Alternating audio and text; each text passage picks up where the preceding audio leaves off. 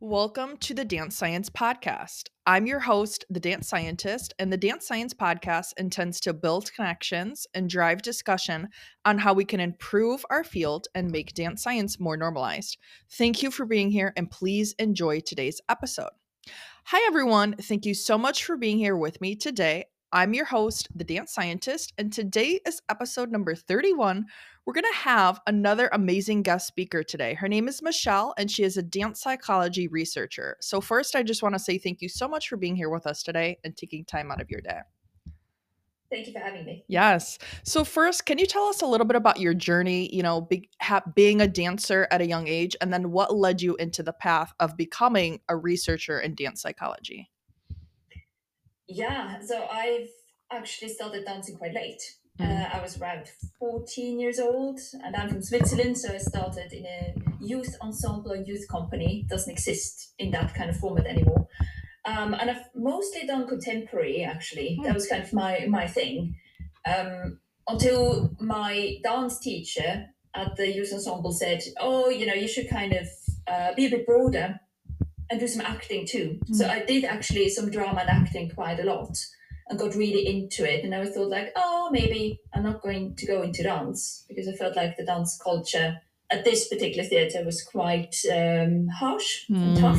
Mm, mm. So I, I kind of reconvened a little bit when I started to think about auditioning because I thought, should I go into dance or mm. acting? And I went into drama. Then um, auditioned to the Dartington College of Arts in the UK, which is not existing anymore. It's now Falmouth University in Cornwall. And it was actually quite a nice experience because it was a very broad education. Mm. So I could still dance, but I was a drama major as well. Oh. So I could still kind of go in between a little bit, mm. which is hmm. nice. Mm. It's almost like they, they gave me time to procrastinate my decision what to do in a way. So um, I did that for a year. And then I thought it's a lot of practice I did. I was hmm. just kind of dancing and acting and uh, doing devising and I felt like I wanted to know more about how people train and how people mm. tick. And um, actually, then um, went to Oslo and did my bachelor's there. But that was just in drama and movement practices. Hmm. It was called. It was mostly drama. It was mostly theory. But I really, really enjoyed it because it gave me these years to just um, kind of elaborate on the theories that I wanted to know about and then dance kind of, kind of went a bit into the background. Mm. And when I was done with my master's, I did the bachelor's and master's there. Uh, the drama department closed while I was a master's student there. Oh. Yeah, it was, it was very strange. It was a very okay. strange thing happening. Um, and we were all very surprised, like, oh, okay, what's happening now? Kind of the arts in, in Norway. Um, it was a very interesting time. So they, they kind of reconvened everything to another city. Hmm. But I was done at that point, I, I was a bit lost. I didn't quite know what to do. Mm. And uh, then went into teaching, or kind of mm. teaching found me. I was approached to teach. I was always in awe of people teaching because I always thought, you must be so good yes. to do it. Mm.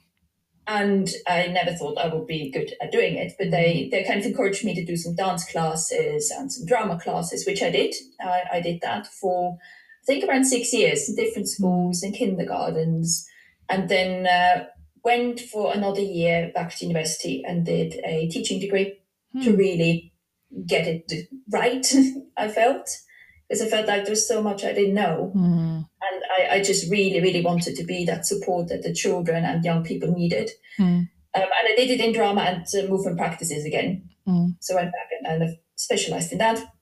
And while I did that, uh, I really got back into dance um, after my son was born. My son is 11 now, so it's 11 years ago.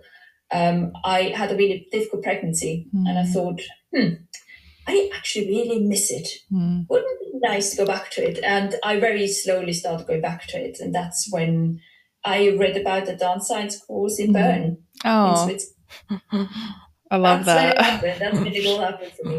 Because I always felt like something is kind of missing. Mm. I, I don't do what I should do. I like teaching, but kind of something's missing. So mm. I um, did this course in Bern. Mm.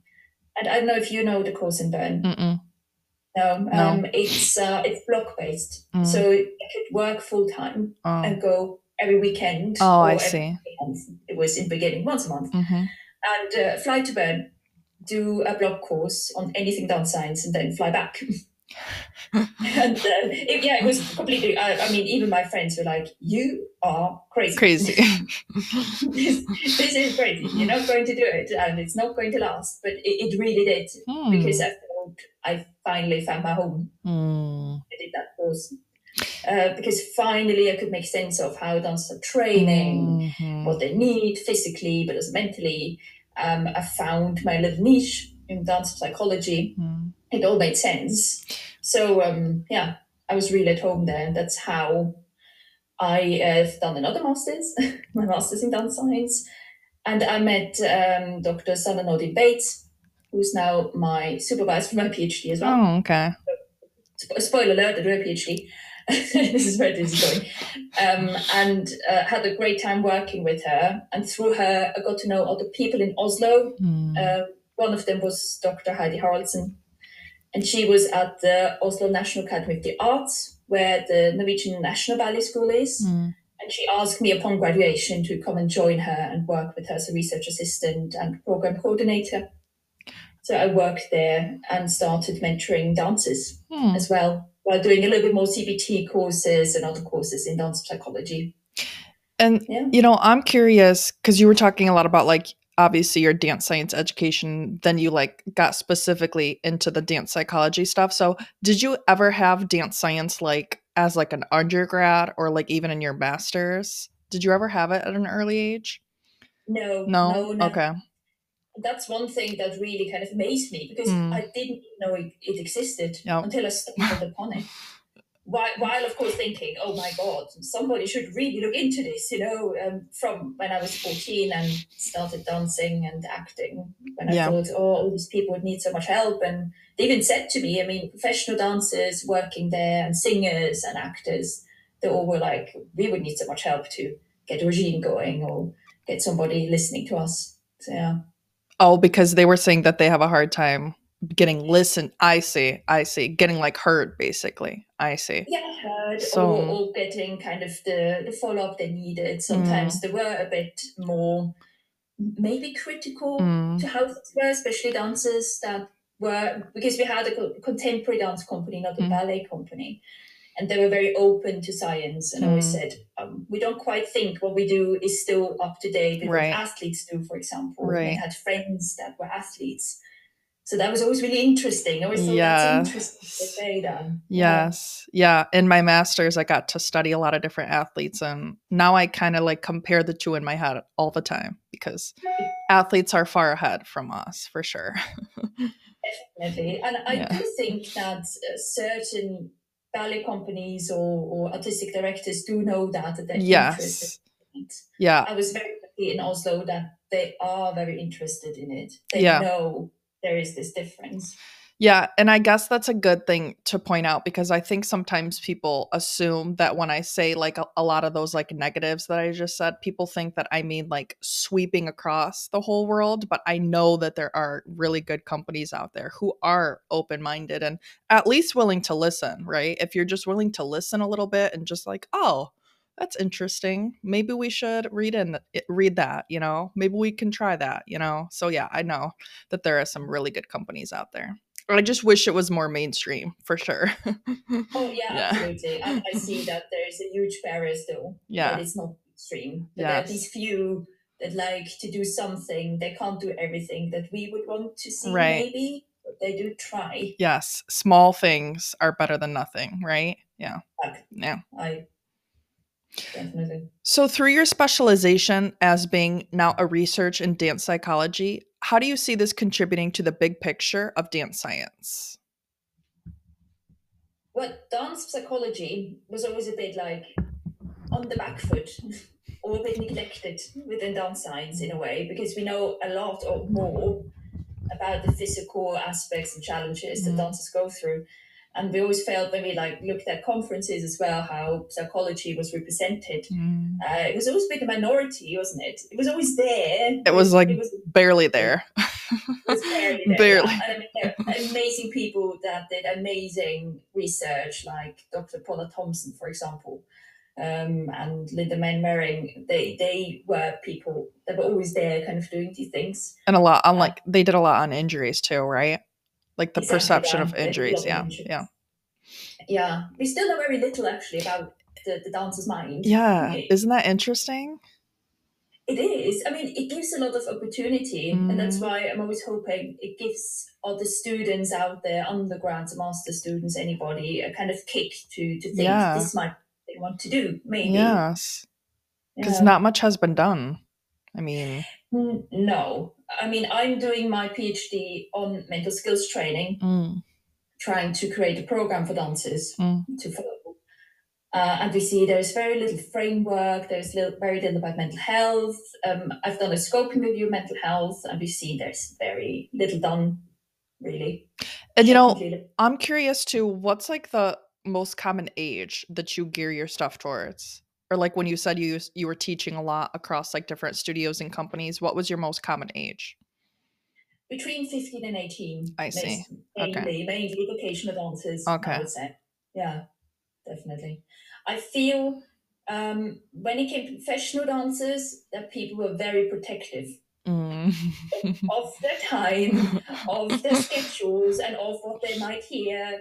or maybe then they get ideas. They always said, they might get ideas. It's like, yeah, I Mm. hope so. But yeah, they- they're always be like careful. I So- see. So sometimes they're a little more closed off, you would say?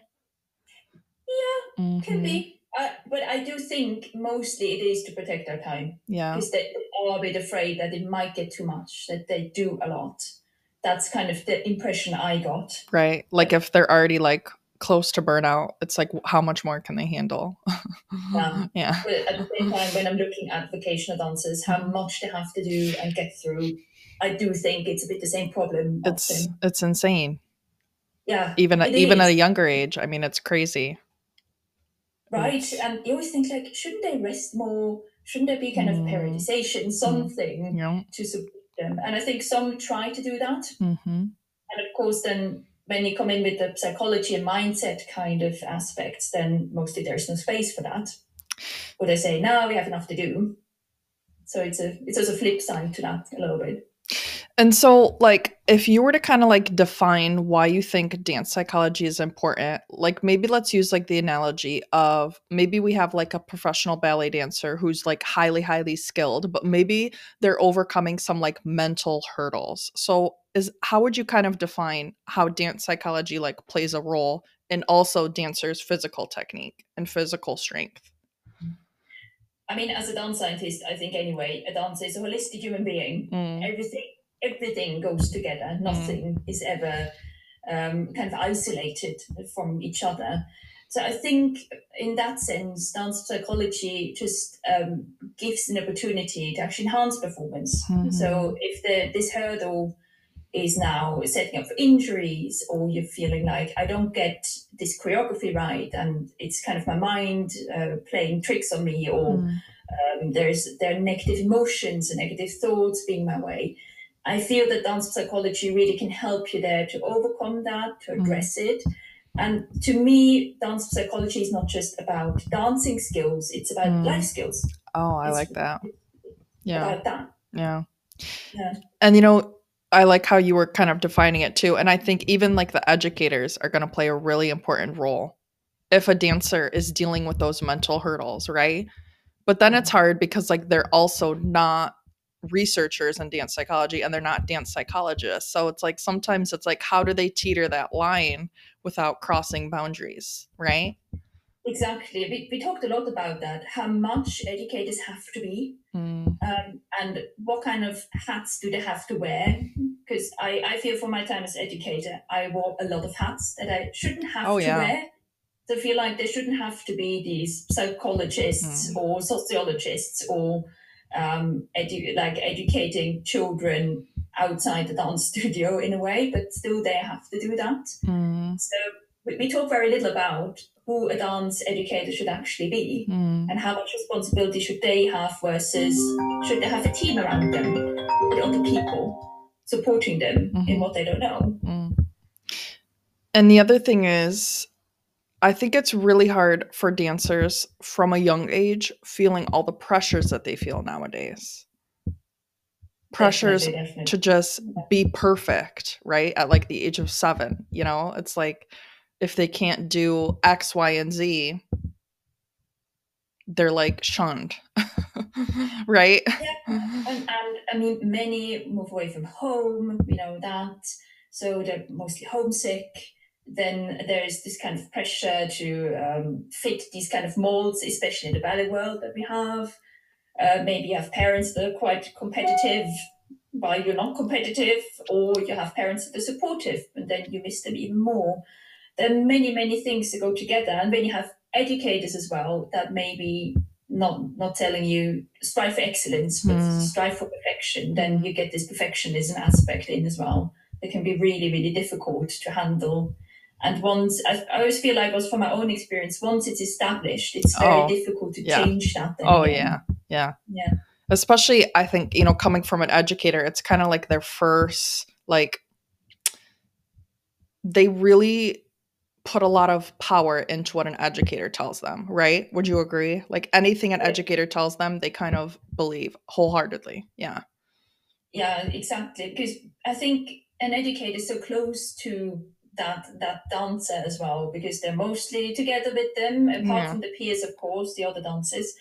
And they're, they're seen as specialists, Mm. especially if they've been dancers themselves, which many have. And some take a bit more responsibility in handling this and maybe saying, I'm an educator now, not a dancer, Mm. but I use this expertise I have, and others maybe build a bit more on that role they used to have. So it is it, it can be quite dangerous, or rather that the educator has a lot of power Yes. and needs to use their power very wisely. Yes. And not But I'm- s- overstep the boundaries. Yeah. Well, and, Yeah. and sometimes I'm sure as well if we don't just push educators out into the dance world and say now you're an educator, and we don't really do so much to support them. Oh, I think that's an interesting thought too. There isn't much support for educators. No, if you think about it, I mean, there's no international kind of um, educational pathway you can go as an No. educator, and then you you're certified. For example, if you think about safeguarding of, of dancers nowadays, for example, Yeah. I, I think that's a problem both for the dance world and the dance teacher. I think that's I see- yeah. yeah. I think that's why there's so many like different little ones that have popped up. Yeah, yeah, exactly. yeah. Safe in Dance International, for Yeah. example, is big Mhm. now, which is absolutely amazing. Yeah. Um, but still, there are many dancers that say, "Oh, my teacher doesn't know about this and that," or the educators say themselves, "I don't know about psychology. I would Mm. like to know that, but I don't have the time to do it Mm. because I have so much to do." so it's all kind of interjumbled with each other with these timetables. And do we want too much, or like skill wise and in, in skills acquiring wise? Um, should we, you know, move move gears a little bit more slower, Mm. or is it is it the right amount that we Right. put on the dancers right now? It's yeah, It's a toss up. e- exactly. It's really a Science, toss-up, yeah, really. science will tell us. It it is, yeah, definitely. There's so many things really that are kind of not quite working out. right. It's almost like a rat tail. Once you try to kind of dissemble it, it, it all falls a bit apart. Yeah, so I think some of the change isn't going to be easy with dance science. You know, some of the things can be easier to implement, but I think a lot of the other ones are going to be like mountains, mountains, more mountain, a little mountain, a big mountain. Definitely, definitely. I, I also see it like that. But I, I always like to think, like be, being now an optimist, that it's possible to do. of course, I believe that too. There's a generation shift that needs to happen. Yes. Because, you know, we see now just when I'm thinking when I started and people were, for example, confused about um, their gender or Mm. they, they felt they were gender fluid, there was no word for it. And now this is much more a Right. thing Yes. that I know much less about than maybe younger people know about. Mm. Right. So I'm old. But yeah. and you know that's just another way of like how times evolve right and we kind of just like have to learn how things adjust right yeah it's just like part of human evolution right yeah yes I feel that dance science really has a has a role there to play, Mm. and we, we do play it. I, I do feel when I go, for example, to IADMS Mm-hmm. conferences that we do play the roles. We do our best to kind of instill it to the next generation too. And um, be be wrong, and sometimes think what we know now might not be Is- what it applies for tomorrow. you know? Exactly.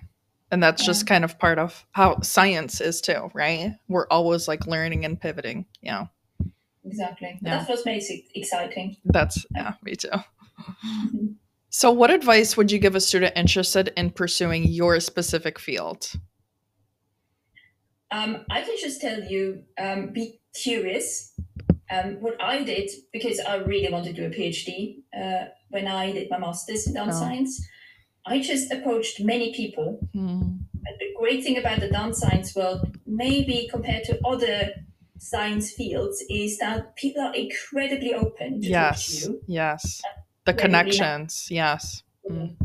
really and Mm. I, I just think just make it happen for yourself talk to these people get opinions see whether opportunities and get connected because Mm. that's when things are starting to happen mostly Mm. i felt like when i started networking it was like oh i, I can um, write an article with this person or i can go and maybe guest lecture there so people are interested in you Mm. just figure figure things out and if you feel something is interesting that you heard just go go and get more information on it don't be shy Yeah. Yeah, I mean, it really is like a one big family, you know? Like, if you don't know a certain person, you probably know like a common friend who knows. You know what I mean? It's just like kind of everyone's like interwoven somehow. go to the conference like oh i didn't know you know that person Yeah, that's constant my life. yeah exactly like, oh, oh you know that person yeah, I grew up with them. You know, you're like, oh, it's crazy. well, I went to university with them, you know, a long time ago. Yeah. It's like, oh, really? You're lucky. It's Um, never ending. I think it's the best thing is really to just be curious and not let yourself being stopped by certain barriers. Mm, There are always possibilities to do what you really want to do. yeah, if you want to do it, go for it. I agree. Yeah. Yeah. So, what have you learned that you wish you knew as a young dancer? This is usually people's like favorite question. Oh, it is a really good question because it's something that really popped up for me a lot Mm. when I did dance science, the dance science degree. I think I would have loved to know that other people could be my learning resource, Hmm. both like physically when I try to learn a choreography or Mhm. anything else, um, but also just mentally when they did something really well or had a good mindset. Because how I grew up in that in that drama and dance world was that um, I have to look over my shoulder or there's a competition, and it was very Ah, it was harsh. I see. Mm. It was very Mm. harsh. So I, I wish somebody would have just told me that kindness goes further than Mm. pettiness, Mm. and that I could actually just relax and learn from others and take my time with that. I would really, really wish I would have known that. So, do you think like the harshness of the environment also affected like how you perform like physically too? I'm curious. Yeah. definitely. Mhm. Oh yeah, yeah. I both mentally and physically. I feel I I was very prohibited by myself. Mm.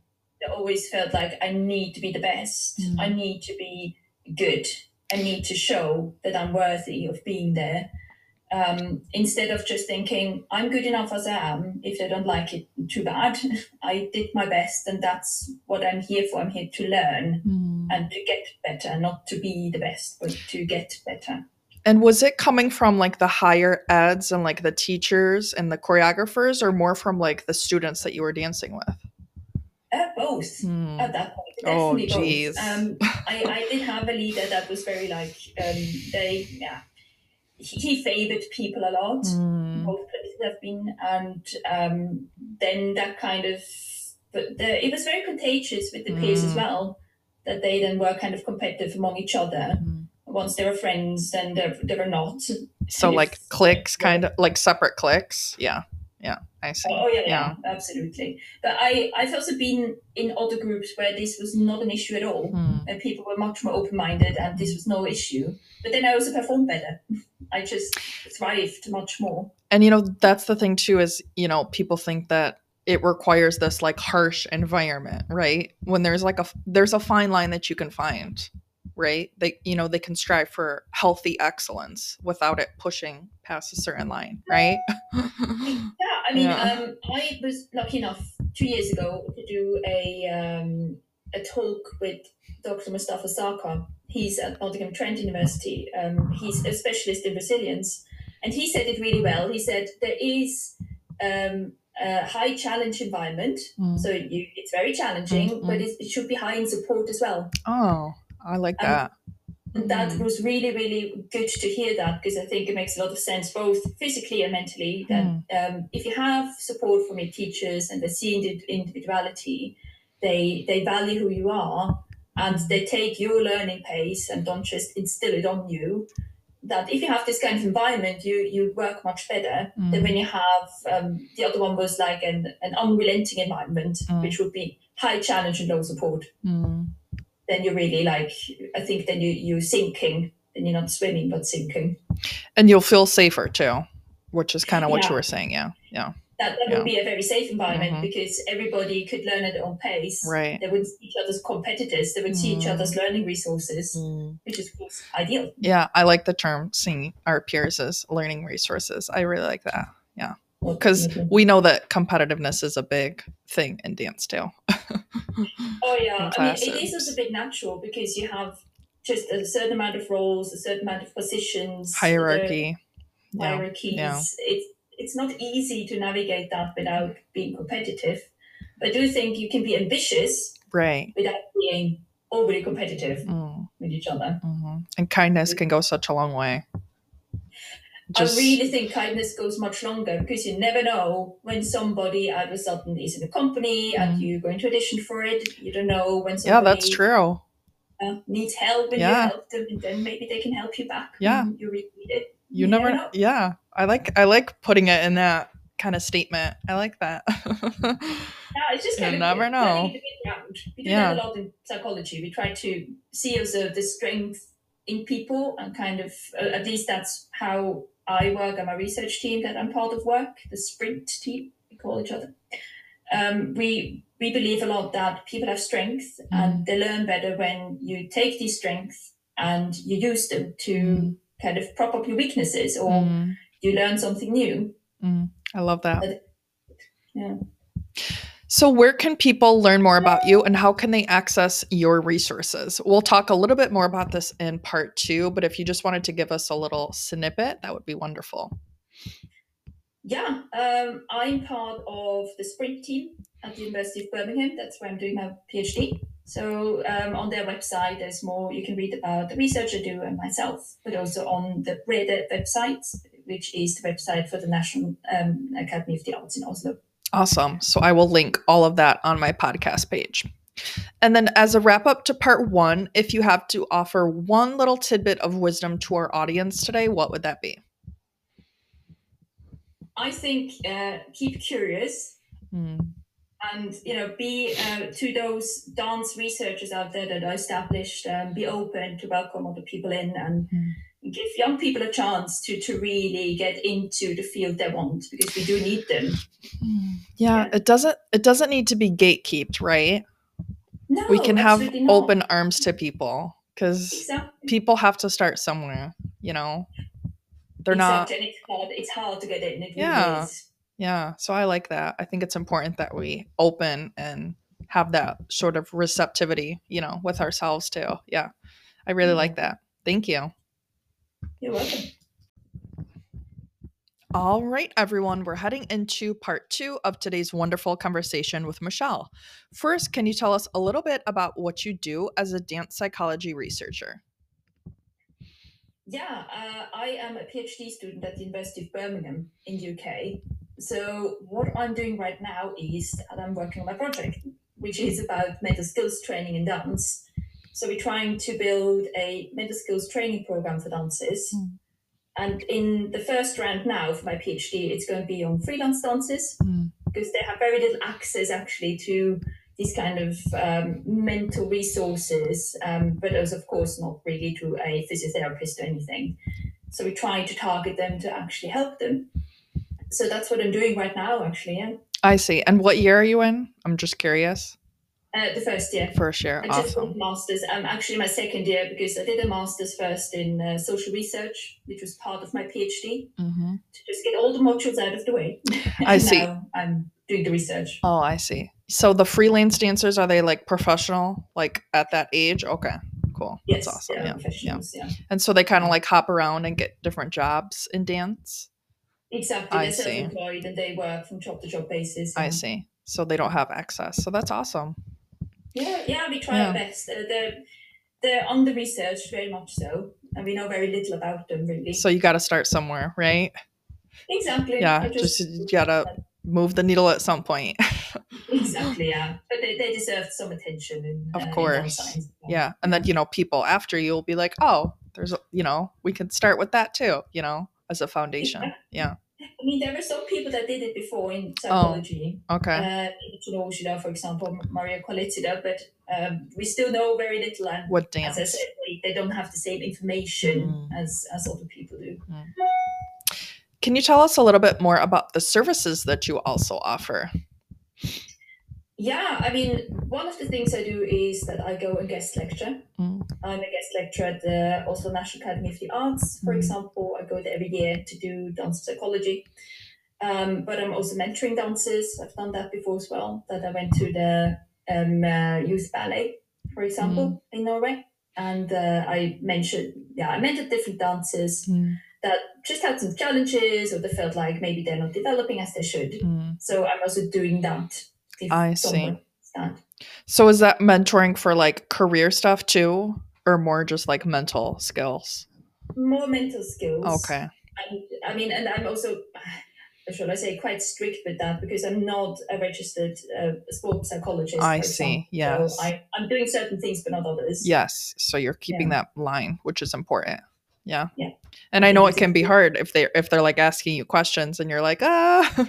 Yeah, I mean, but I, I mostly have people I could ask that are I see. psychologists Yeah. psychologists that I would say, look, um, I can be a bridge to this person. right. Yes. That, for example, an eating disorder or a very heavy depression. Right. I would not treat that, for Right. example. So you have Yeah. like your re- referral list ready to go. Of Yeah, yeah, Yeah. uh, yeah. Yeah. Again, it's those connections, right? Somebody Yeah. knows someone who knows someone who knows someone. Exactly, and working with people that you think or you know are reliable as well, I think is really important. yeah. Because I did hear on social media, especially, that um, dancers said, "Oh, but you know, I, I went to this kind of uh, mental, I don't know, um, trainer or anything, and they were not really good, or they just told me to breathe." Mm. Then, then, you should know this is maybe not a person you should go back to if it's like that. Yeah. And you know that brings up a interesting thing that I say a lot is it's hard on social media because you don't really know sometimes you don't really know if the person is coming from like an actual certification or education or like you know science back information or if they're just kind of like coming out of nowhere. It's Yeah, it's it's challenging. Yeah, especially in the dance world where we give a lot on, oh, this was a former dancer now turned Yes. X, Y, Z. Yes. And this is not always a bad thing. Sometimes Yes. it's absolutely fantastic what they do. Mm, Um, and then other times, as you say, it can be a bit shady or you Mm. don't quite know yeah. because there's no certification or anything. Mm. I mean, in, in UK, there is a register, Oh, okay. which is called H, HPC. And if you're registered with that, then Mm. you know it's legit. But not everybody that would be good is registered there, for example. I see. it's- Yeah, there's not really I mean, I don't think there's really stuff like that here in the US. No, I No. haven't heard of, of that either, but I would not know enough about that, Yeah. to be honest.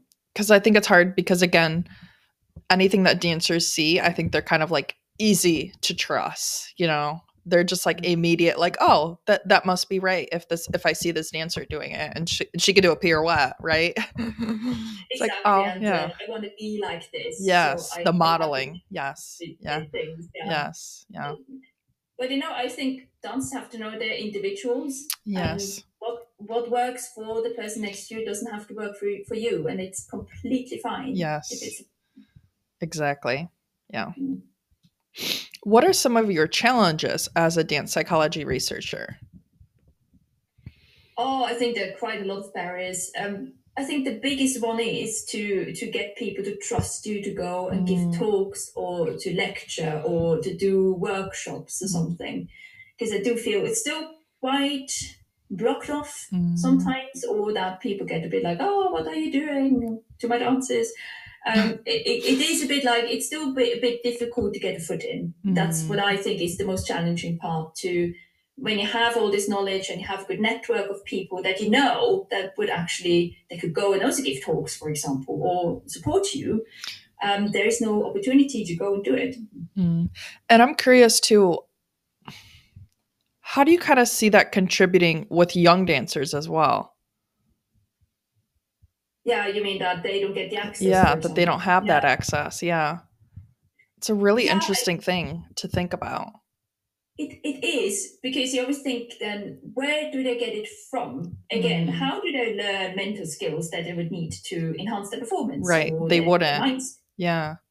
Where- do they get it from? Um, social media, um, Mm. YouTube. There's a lot of stuff there, which is not necessarily good. I mean, I, I love YouTube. I go a lot to YouTube myself, but you have to know what you're looking for and that the person telling you something in a video is actually legit. And you should have somebody that goes with you and does that with you. Mm. I do think that's safer than just going on a journey by yourself. Of course. For the Yes. best, basically. And so, what is kind of like your response if there's like, let's say, like a studio or a company who's hesitant to hire you as like a dance, you know, with this dance psychology lecture that you offer? Mm. I think I'm mostly just asking a little bit do, do you do anything Mm. to do that? Do, do you see certain challenges that a dancer has? Mm. Um, and what are these challenges? Are you really confident that you can take care of these challenges? Because then mostly That's- when I'm asking this, people get like, oh, actually, no, Yeah. it's a bit difficult. Yeah, they're like, actually. I, I do like to ask questions. I learned that the very hard way that Mm. it's better to ask questions and be Mm. open for the replies you're getting than uh, like falling with the door into the house and say like here I am I love that. all this knowledge So, yeah I think it's better to ask questions and really think what they what they actually say to you Because then you're kind of getting into their space and seeing how they operate. Not necessarily just trying to go in and just like fix, you know i need to fix you, you know, but just like seeing like, okay, how are they operating on a daily basis? Like you said, what are they struggling with in their classes? yeah and who who they are i mean it, also if the dancers raise something when i go and give a talk um, it's always good to take the perspective of this other person maybe a teacher or Mm. something that came up and think okay is there something we can do together to help this teacher then? Because now i hear all these challenges. What can we actually do to create a solution here? Mm, to to that to to create a better space or something mm, and as you say you you go into that space mm. it's uh, you don't intrude into the space, but Right. you, you're on a different space and you have to respect these hierarchies that are Yes, existing. exactly. Yeah. yeah. Yeah, you can't just go in and, you know, sweep, start sweeping. I'm like, okay, we're going to start from ground zero. Exactly, and it is. I don't know if you feel like that, but I feel, um, especially after you're done with the dance science, like the, the basics, you always think like, oh, I have to go and, and change that because Yes. it's really bad for yes. the dancers. Yeah. And you mean so well, but then you, you really put people off because they feel Yeah. like, oh no, no, no, no, this is too much. Yeah. people can kind of sense that energy sometimes. Yeah. yeah. If you go Yeah. into it a little bit too like let's change yeah. Let's change everything. yeah, yeah, or yeah, just sweep everything off. exactly. And mostly, it, it's it's also really good to see what they do right. Mm, I like to go and see what is actually going really well here. I love that. How, how can we how can we take that and then build upon what's going really well? Yeah, because there's a reason why that one thing is going right, right? Exactly. So it's There's like digging why in. They, they still have dance students or dancers Mm. there that like to Mm. work there. Mm. there. There's a reason why freelance dancers love to be freelancers as well, for example. And again, Yeah. this is a way of like kind of like validating what I say a lot is change doesn't have always have to be like like we are talking about large and sweeping, right? It can be like one tiny little thing can be changed, right? Would you agree? Yeah, absolutely. The tiniest That's thing. I'm saying in talks that if you feel what I'm telling you is too much, Mm-hmm. do just five minutes of journaling at the end of a class, for Mhm. example. Yep. That's all that is sometimes needed to just start Yep. somewhere. Start Yeah. somewhere, and that will, you know, leaping into other things. Exactly, Yeah. yes. Absolutely. I agree. So, what's your favorite part of doing this? Oh, being with the dancers. I, Of course. I, I love to be with the dancers and work with them Mm, because mostly or every single time I go somewhere and give a talk or workshop or I mentor somebody, I always learn something new that I did not know before. So it's almost like we grow together. Of course, yes. I just absolutely love to hear about the experiences and Mhm. also if they prove me wrong, Mm. if I can go and say, oh, this theory, and they'll be like, no, actually, that's not really resonating with me. That's really interesting. And you know, I think that's really powerful because even you, as a researcher, as a PhD researcher, you're already you're still going into your situations with an open mind that you still have things to learn, and I think that's like the best way that you can approach it. Yeah, I mean, I think you need to have this curiosity for learning. Yes. Um, if I don't know if you think that as well, Of course. especially as a PhD student. Oh, yeah. It's, it's it's so humbling to do a PhD because it's Mm. always something you didn't know. Always. Somebody told me in the end when you have your viva that it, the viva will be about what you don't know yet. Which is quite it's a bit daunting, but a bit exciting. It's like yes, what don't I know what yet? yeah what know? don't i know yeah i think that's really again it's very powerful because you could go into these situations and oh you know i know everything you know No, exactly. yeah I don't, I don't like to do that. I really like to just go in and think, what can I learn Mm. myself in this situation? Also, if I go wrong, if somebody says, I can't really connect with what you're saying, so, oh, that's Mm. interesting. Let's talk about that. because it's okay to be wrong right even as a re- again even as a researcher you don't have to have all the right answers right You have to be wrong. I think Right. sometimes you just have to be wrong. Yeah. It's, it's hard to be wrong. Mm. It's hard when somebody shows you you're wrong. Um, but I do think we learn the most when we're wrong. And we Right. go and learn from that. and you know maybe the mental skill didn't work for one dancer and maybe it works for five other dancers right yeah, and Yeah. I think we, we mostly still tend to teach anything just once in one way. Mm. And we should probably, even mental skills Mm. like, I don't know, visualization or imagery, anything like that, should be taught in many different ways Mm. that you will get more people hooked Mm. on this knowledge Mm. if you do it in several different ways than Mhm. if you just do it in one way. It's Right. almost like I, I was really bad in math when I was small Mm. because I had a teacher that just told me that in one way Mm. and just repeated this one way, and I maybe should have learned it in a different way than he did. and it stuck Yeah. with you you're saying too right yeah yeah Yeah. so it sticks with these young dancers too I think it sticks better when you are engaging them Mm. and not just talking at them. Oh, yes, yes. Engaging. Yes, that's like preach that because that is a hundred percent. I agree. Yeah, exactly. You have Even to, like uh, anatomy or anything. yeah. You have to like sit with them. Yeah, not just Yeah. preach. Yeah, yeah. I love that. So, what is maybe one piece of wisdom that you've learned from this whole experience? Oh, I think that curiosity for learning will always save my day or save me or push me forward. Mm. That if I lose that, that curiosity, then I need to go into myself a little bit. Because with this curiosity comes enthusiasm to make a difference uh, without losing the ability to actually listen to people. Oh, the Really- listening is important too. Yes. Oh, Yeah. yeah, I think so. And I, I try to become a better listener. That's the Mm. thing. I think the wisdom is a bit like that. I, the further I go, the, the more I know that I don't know much. Yeah, that That's. I, I have always need other people to to ask. Um, I don't know if you've seen Oppenheimer no, recently. no.